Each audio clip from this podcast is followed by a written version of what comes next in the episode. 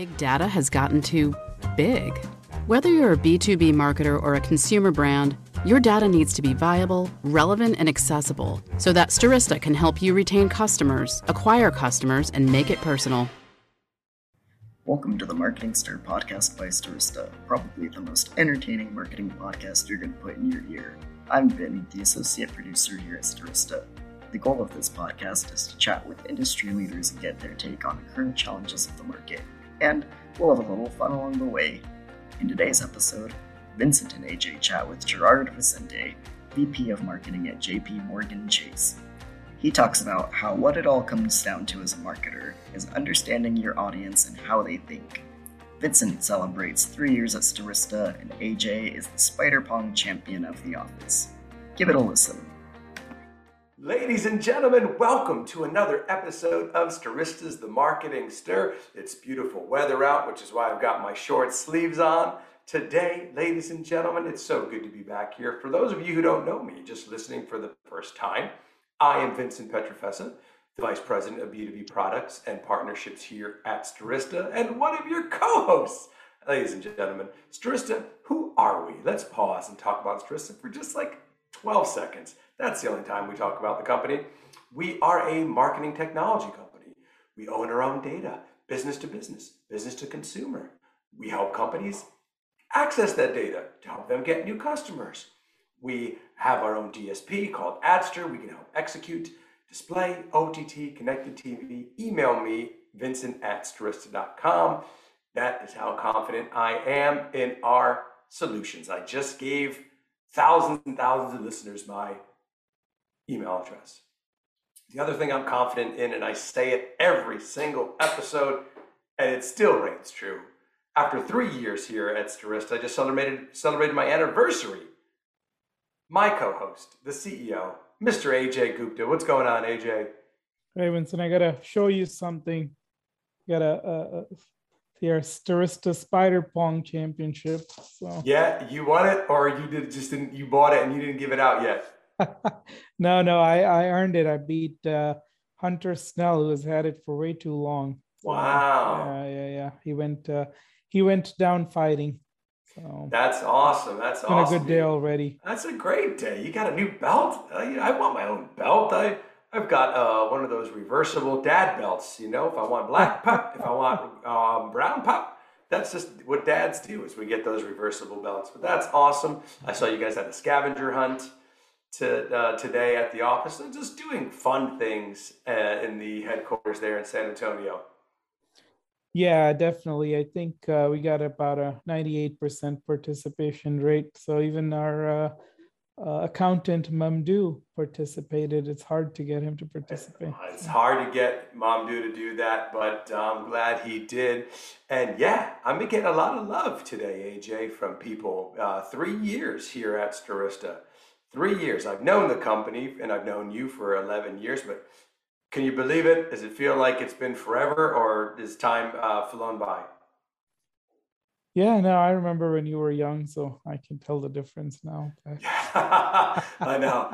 I, no grays yet, uh, you know. No, um, you've got the same hairstyle. I, I must uh, congratulate you on not changing your haircut one bit. Yeah, well, I get a haircut every 10 days out there, ladies and gentlemen, and I had the same haircut for since I'm in college. So that's about 25 hmm. years. It's like it's like a classic recipe. If it's not, eh, you know, don't mess with it. Don't don't don't hit me with some fusion type stuff. Just uh, let's have some fun.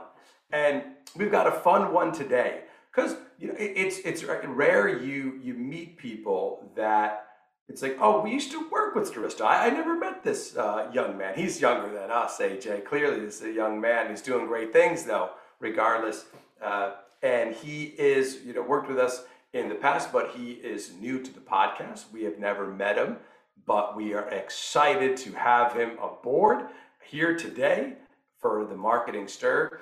Uh, ladies and gentlemen, please, a very warm welcome to the Vice President Marketing at JP Morgan Chase. Gerard Vicente. What's going on, Gerard?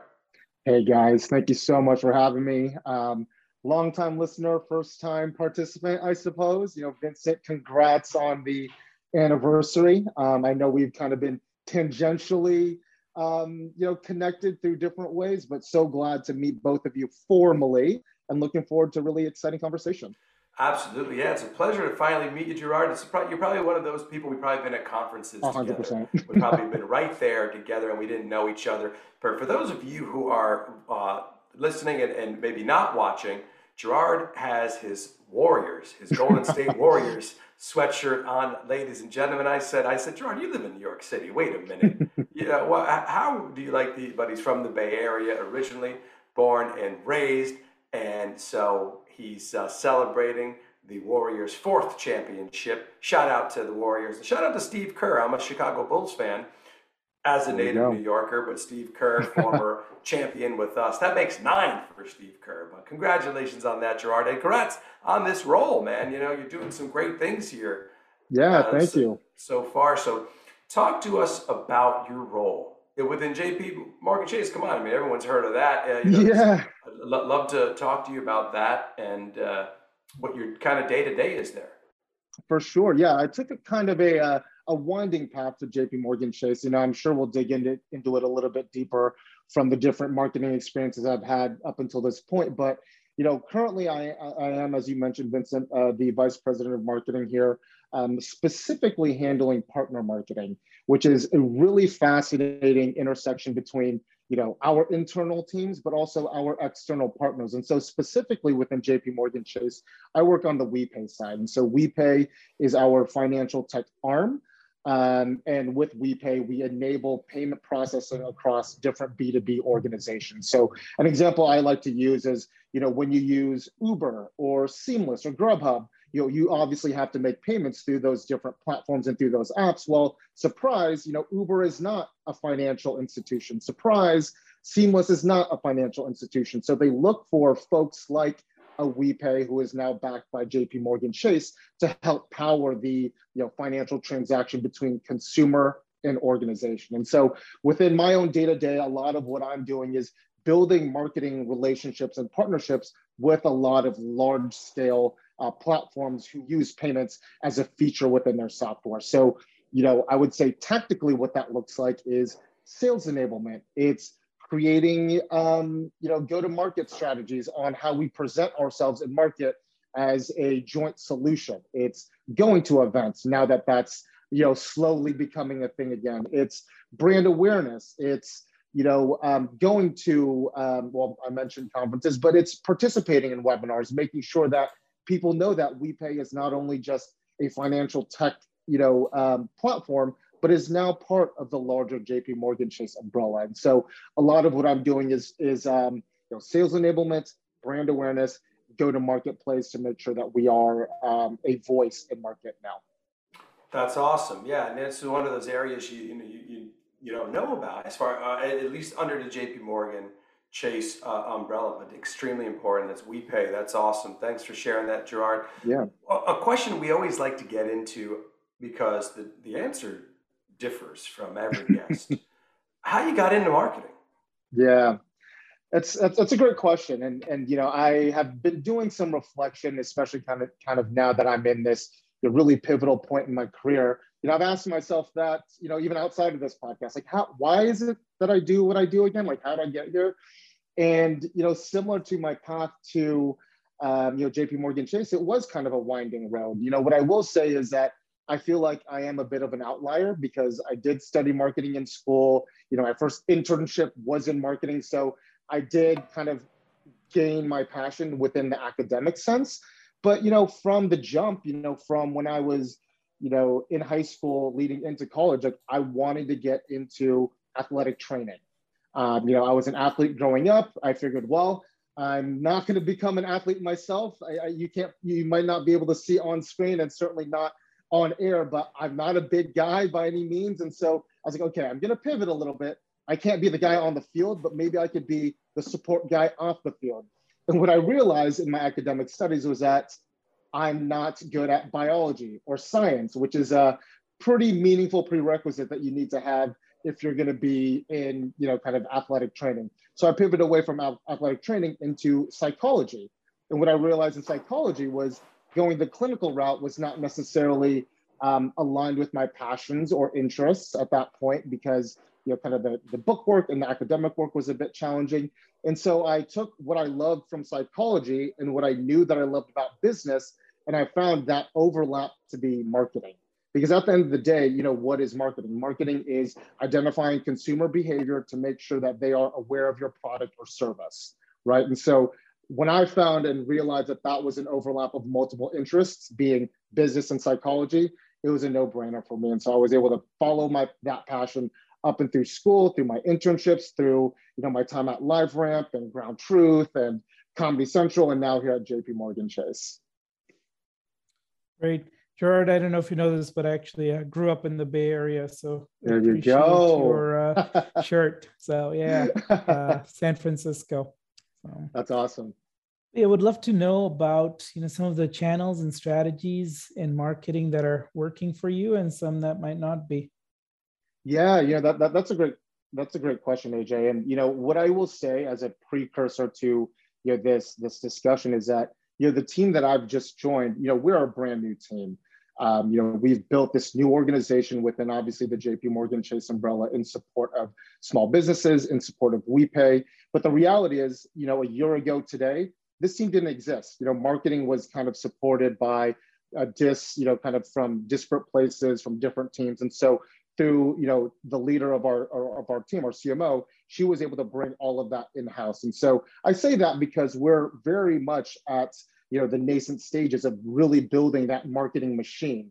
And so really a lot of the things that are working are kind of the obvious things right? So things like email running paid media our acquisition efforts are going really well. Um, but really the you know, the mandate that our leader has given us as an organization is test and learn we haven't done a lot of stuff we don't have a whole lot of historical context on we know this works for sure or we know that works or that doesn't work and so a lot of the things that we're doing is we're dipping our toes in the water to see what lands and what sticks with our end customers and with our users, right? And so that for me as a marketer is very, very exciting because we have the opportunity to try so many different things. And know, given my background from, you know, from so many different places, be it ad tech or entertainment, I have the opportunity to kind of leverage a lot of that experience to influence the team to try new things. And so in the coming quarters, we're trying social media, we're doing print ads, we're testing direct mail, a lot of those things. So I'm really interested to see how that actually resonates with our consumers and looking at the data to see what is working. With when we started this podcast, it was actually during the first month of the pandemic, and so we were hoping it would have been over by now. But uh, uh, th- this week itself, we've had a couple of cases at the office, so it's obviously continuing. But what are some of the lessons that you've learned uh, coming out of the pandemic? Yeah, I mean, at, at the risk of beating a dead horse at this point, since I know all the thought pieces and, and articles have, have certainly um, you know commented on this as well. But you know, I think the ability to just collaborate, you know, wherever you are, you know, across time zones, across physical locations. I mean, you'll see here, I mean, none of us are in the same physical location. And I think that there is something to be said about, you know, being able to, you know, be part of a team that is high performing, dynamic, uh, you know, able to, um, you know, take on change and still be, you know, delivering impactful or delivering impact regardless of where you are I think is super, super important and, and honestly very possible despite, you know, um, the impacts of, of, of what occurred during the pandemic. So, you know, the virtual collaboration for sure, I would double down on that. And I think, you know, what I would also say is, you know, from a marketing perspective, I might have a, a an, unpopular, unpopular opinion on this, excuse me, but I think people are, are willing to listen to marketing messages, to listen to ads, or be more receptive to being targeted by things that they have interests in. You know, I think the reality of what we just went through over the last two years is that we had a lot of downtime. We were at home. You know, a lot of the things that we loved about going out, going to restaurants, you know, being in New York City and experiencing the life here, you know, we were shut down for quite some time. And I think because of that, you know, we were open to you know messages that were tailored to us. And i think that will continue to be a thing moving forward. And i think just you know, the pandemic expedited kind of the reception of consumers to tailored messaging and tailored ads. Gerard, you had mentioned it before, some of the companies that you've been at, the LiveRamps and, and, other technology companies in between. Can you talk a little bit about some of the similarities in marketing, some of the uh, different ways that you've marketed there? I'd love to learn a little bit about that. Yeah, for sure. And I think that's a great question.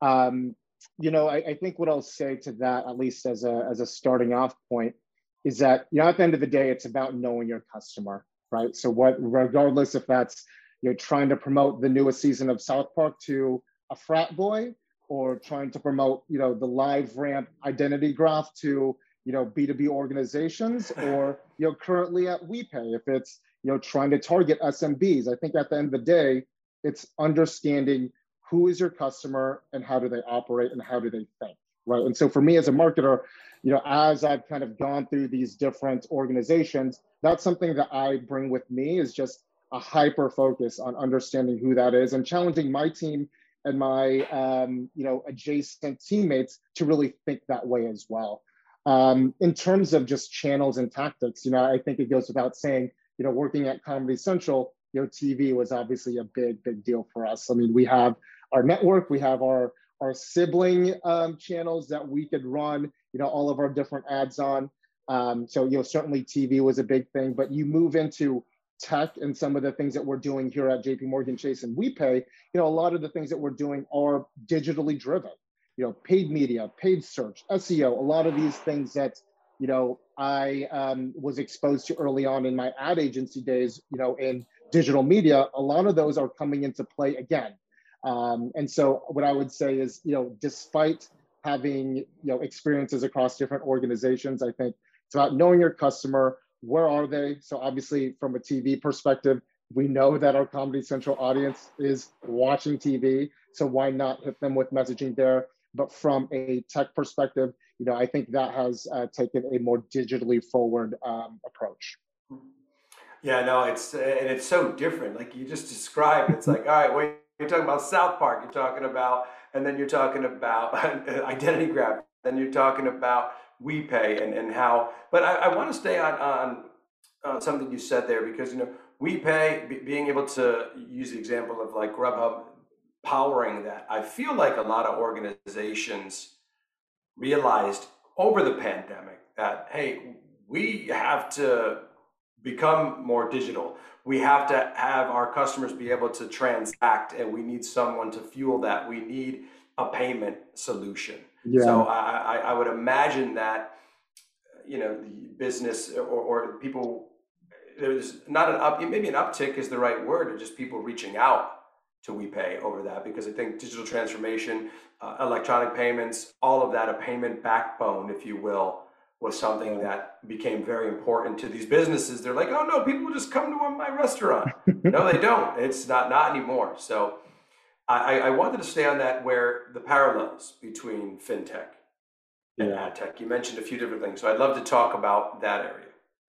Yeah, you know, I think there are a lot of parallels. And, you know, I will, you know, fully confess I'm no fintech or ad tech expert at this point. I mean, I've, you know, been in my current role for a little bit less than a year. Um, so I, you know, would be disingenuous to say if I was a, a thought leader in this space, but you know, obviously coming in with you know fresh eyes, I am seeing a lot of parallels from what I experienced on the ad tech side. You know, I think one of those things that you know I am you know noticing is that you know everyone wants wants in. You know, you think about ad tech, there's so many players, there's a lot of competitors. You think about the Lunascape, if, if I'm even remembering that correctly, there's just so many different organizations cropping up across you know the different um, you know places you know areas that you can play in whether that's data whether that's dsps ssps all of that right and i'm honestly seeing the same within the fintech world right so it's not just payment processing um, you know it's other features within the payments landscape that i think other you know competitors are starting to get into so you know to, to kind of summarize that, that point you know i think it is a little bit of a wild wild west element where you know people are seeing the opportunity within fintech and people are jumping on board, whether it's you know, payment processing, buy now, pay later. You know, people are starting to you know become their own PayFac. You know, there is a lot to be done and a lot to compete in in this space, and people are seeing that and, and, and are actively jumping in. So that is very exciting. And you know, I think another thing that that I've noticed, you know, in, ter- in terms of you know the parallels is that you know it's becoming more of a consumer-facing brand, right? You think about other players in the space, and this is something that you know we as an organization are you know having an eye towards is you know despite our at least within my small group, you know we are you know B to B to B to C. You know, you think about a Square, you think about a PayPal, a Venmo, a Braintree. A lot of those guys you know as a consumer. However, you know, maybe us at JP Morgan Chase, you might not necessarily think of us as, you know, kind of that, you know, um, you know, payments processor or someone that powers a lot of that experience, you know, within some of those software platforms. And so that's something that we're looking at, you know, really uh, doubling down on as well is how do we make our brand as synonymous with some of those other players within the fintech space. Um, because as a big as a big bank, you know us, but as a fintech, you might not necessarily. And so that's something, you know, those are attitudes that we're trying to shift as well. George, you've written extensively about mobile location and location intelligence in general. Would love to hear a little bit more about your thoughts on this. Yeah, uh, that, that that's a good question. Um, so during my time at Ground Truth, I was the um, marketing lead for channel partnerships. And so what that means in layman's terms, and I will say, you know, I, I left Ground Truth, you know, three or four years ago. So I'm sure the way that they, um, you know, talk about, you know, themselves in the narrative may have been adjusted or changed since then. But, you know, our channel partnerships group sold our mobile location technology and our data to media organizations so that they could package it up as their own white labeled solution to their end customers. And so, again, kind of a B2B to C model there.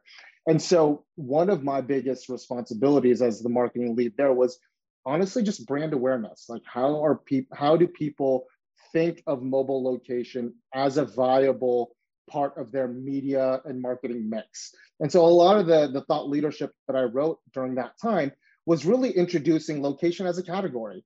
I mean, one of the things that we were trumpeting around that time was, you know, ground truth as, you know, ground truth to location as Facebook is to social, as Google is to search. So that was a sort of thing that we really wanted to uh, attach, attach ourselves to. And so creating location as a category was very much um, a focus of ours from a thought leadership perspective and also you know, it, it, bled into our marketing tactics where it was very much brand awareness, um, you know, big splashy events at Cannes, you know, big billboards, um, you know, print buys, big digital, you know, media buys, things of that nature. And so my thought leadership really fed into that um, strategy. Awesome. Yeah, we've been uh, trying to do the same with CTV and Stirista, so totally get it. Uh, so one of the questions we ask all the guests is uh, regarding LinkedIn. So given your title and your background, I'm sure you get a lot of unsolicited LinkedIn messages. So would love to know about one that gets your attention and one that really annoys you. Yeah, you know, unfortunately, and I'm, I'm sure you guys can relate as well, it uh, more frequently errs on the side of annoying messages versus actual um, you know, cool or like interesting messages. So I'll start there. You know, probably one of the more annoying, you know, messages I get is from like expert organizations or like consultation organizations where, you know, they'll hit me with, you know, a seemingly canned email saying, oh, Gerard, it looks like you're an expert in fill in the blank thing. Would you, you know, would you happen to have the time to hop on a one hour call where we will compensate you, which is fair, but it turns out like I am not at all an expert in, you know, retail packaging. So I have no idea at what point, you know, anything on my LinkedIn would suggest that I am an expert at retail packaging. And so I think it's less about, you know, the extension to kind of consult on a given topic, but it's just the miss on, you know, what those topics they think I would be an expert for, right? So um, so that is one of the things that always annoys me. It's like, oh wow, cool. Like I can get you know paid, or I can get like a a cool recommendation on LinkedIn if I participate in this call. But it turns out I, I know nothing about this call. So why you know what what is what is the purpose or what is the point? So I get a few of those a week, and sometimes yeah, at this point I just kind of shrug my shoulders and I just kind of chuckle. Um, but some of the most memorable or, or really one of the most um, um, yeah memorable messages that I've gotten was just the personal tie. So I went to a smaller school in Los Angeles, Loyola Marymount, go Lions. Um, and someone just said, "Hey, like it looks like you went to LMU around you know this date range." Like I was, I was also there, and like I'm pretty sure that we shared a class, or or just really name drop something very specific about you know Loyola Marymount. And you know, I didn't, I didn't take this person up on their offer for you know a demo or anything, but I did stay in contact with that person. I actually did like an informational interview with that person. So I think it just goes a long way, and I'm probably stating the obvious, just to have really tailored personal messages, especially if it's one on one, right? Like if you're gonna reach out to someone on LinkedIn cold, like do your homework, like make sure you have a personal tie, um, make it personal, make it custom. And I think you know that's you know that that means a lot. That goes a long way. I mean, it just certainly cuts through the clutter and and um, pierces through the noise. I wonder if those the personal expert things, they actually do compensate. I wonder if they do. Have you ever been on one of those, Ajay? I've uh, never actually responded, but I do get some interesting ones. So, but I will say uh, there was one that wanted to give an iPad, and I thought it was a joke, so I gave it to uh, Aaron Reyna, and he ended up getting a brand new iPad for one hour of his time. So wow, oh, wow. so they're legit. So yeah, yeah it, it, it is like, yeah, just based on, but they're like, oh, I see you're an expert in like knitting. I'm like, I've never knitted right. in my life. Like, where do you get that from? But uh, Gerard, I want to talk to you about this uh, uh, only because we were talking about it earlier. I, I was talking about how today at Stirista, they did like a scavenger and they were kind of doing activities. We do a lot for company and company culture. And I feel a part of that too, even though I'm, I'm remote because we do virtual stuff. But how, how much does company culture play into how, how you select a company, some of your past experiences and, and, and now? Yeah, I would say it's it's at the top. You know, it's right at the top next to you know who I would be reporting into, quite honestly.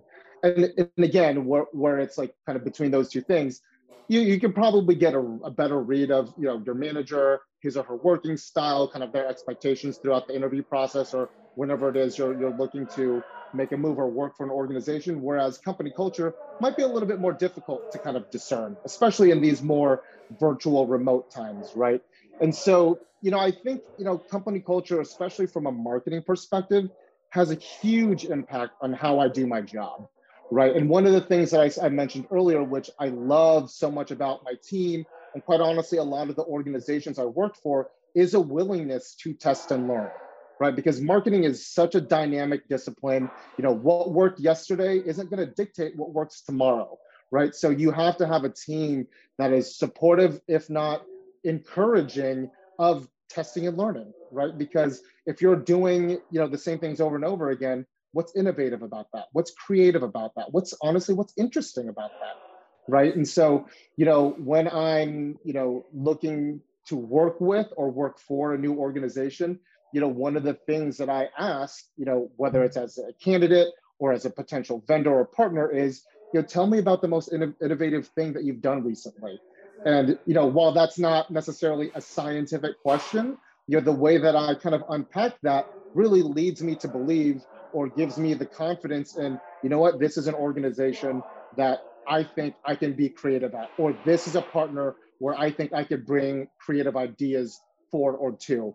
And so that's kind of the way that I think about it as it relates to company culture, just kind of the the appetite to do something different, to you know, um, to test and learn, to you know, fail and fail fast. All of those startupy things that people say, I think has kind of gotten watered down over the years. But I still think that there is a level of truth in that, especially from a marketing perspective, when you do want to you know be at the cutting edge. Otherwise, quite honestly, you'll fall behind.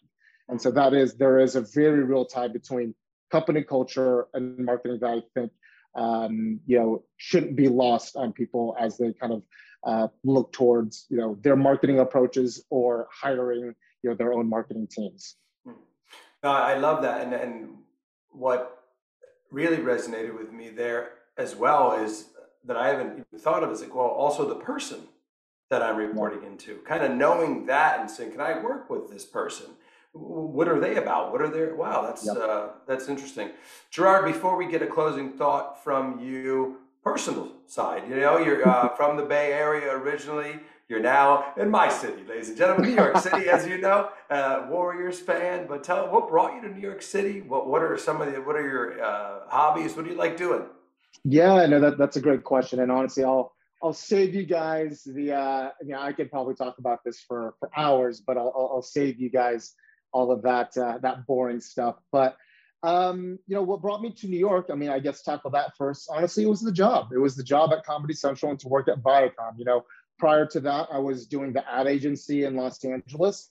Loved it, liked it, but I thought that you know, moving to the brand side, moving to the client side, as they say, mm-hmm. would just open up doors for me that I, I, I feel like may have been left shut had I not made that move. And so when the opportunity came up to go to a, such a known brand like Viacom and Comedy Central, and to move to New York, it was it was it was a no brainer. Um, at that point, I was in my mid twenties, and to be in New York, single in your mid twenties, my gosh, it was it was uh, it was a, it was a good it was a good time. Yeah. Um, in terms of hobbies, man, I, I so obviously big sports fan. I, I pull for everything Bay Area sports.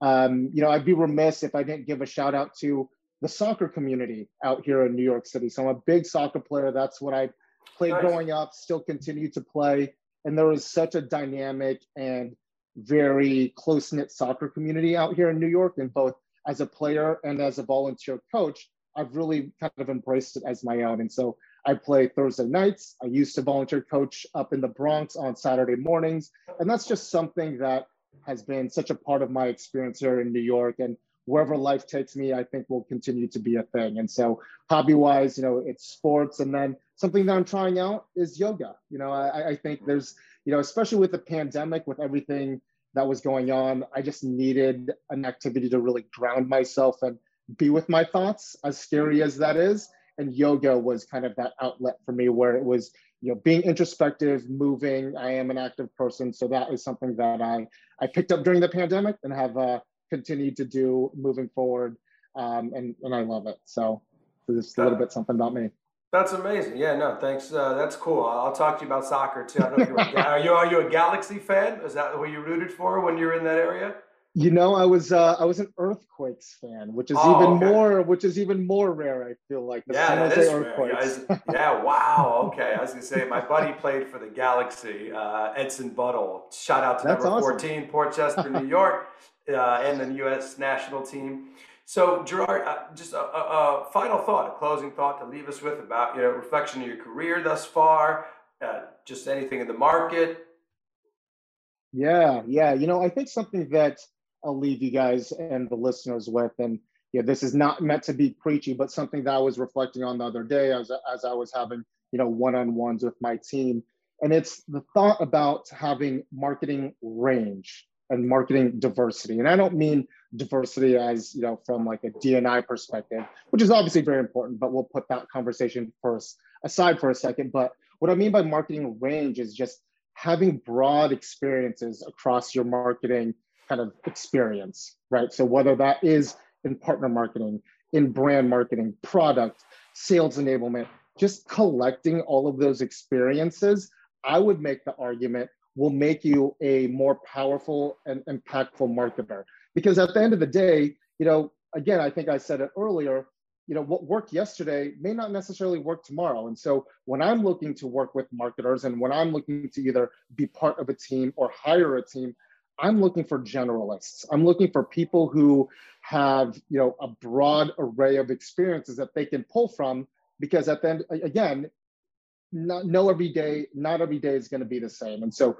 whether a partner is looking for you to help with their acquisition efforts, or all of a sudden you're pivoting from a brand awareness campaign to a direct response campaign, those will pull on different marketing skill sets. So I think that you know, from a marketing perspective, having you know, diversity and range that spans the different marketing disciplines is something that will be very important moving forward. And, and I say that because, you know, I, I feel like there has been such a narrative on, okay, you're a digital marketing guy, you should only be a digital marketing guy. Or you worked at Comedy Central, okay, you're just gonna be an entertainment marketing guy. And, and I would make the argument that I think you can have elements of both or all, right? Because that just primes you to jump into about marketing range. And I think that's going to be very important.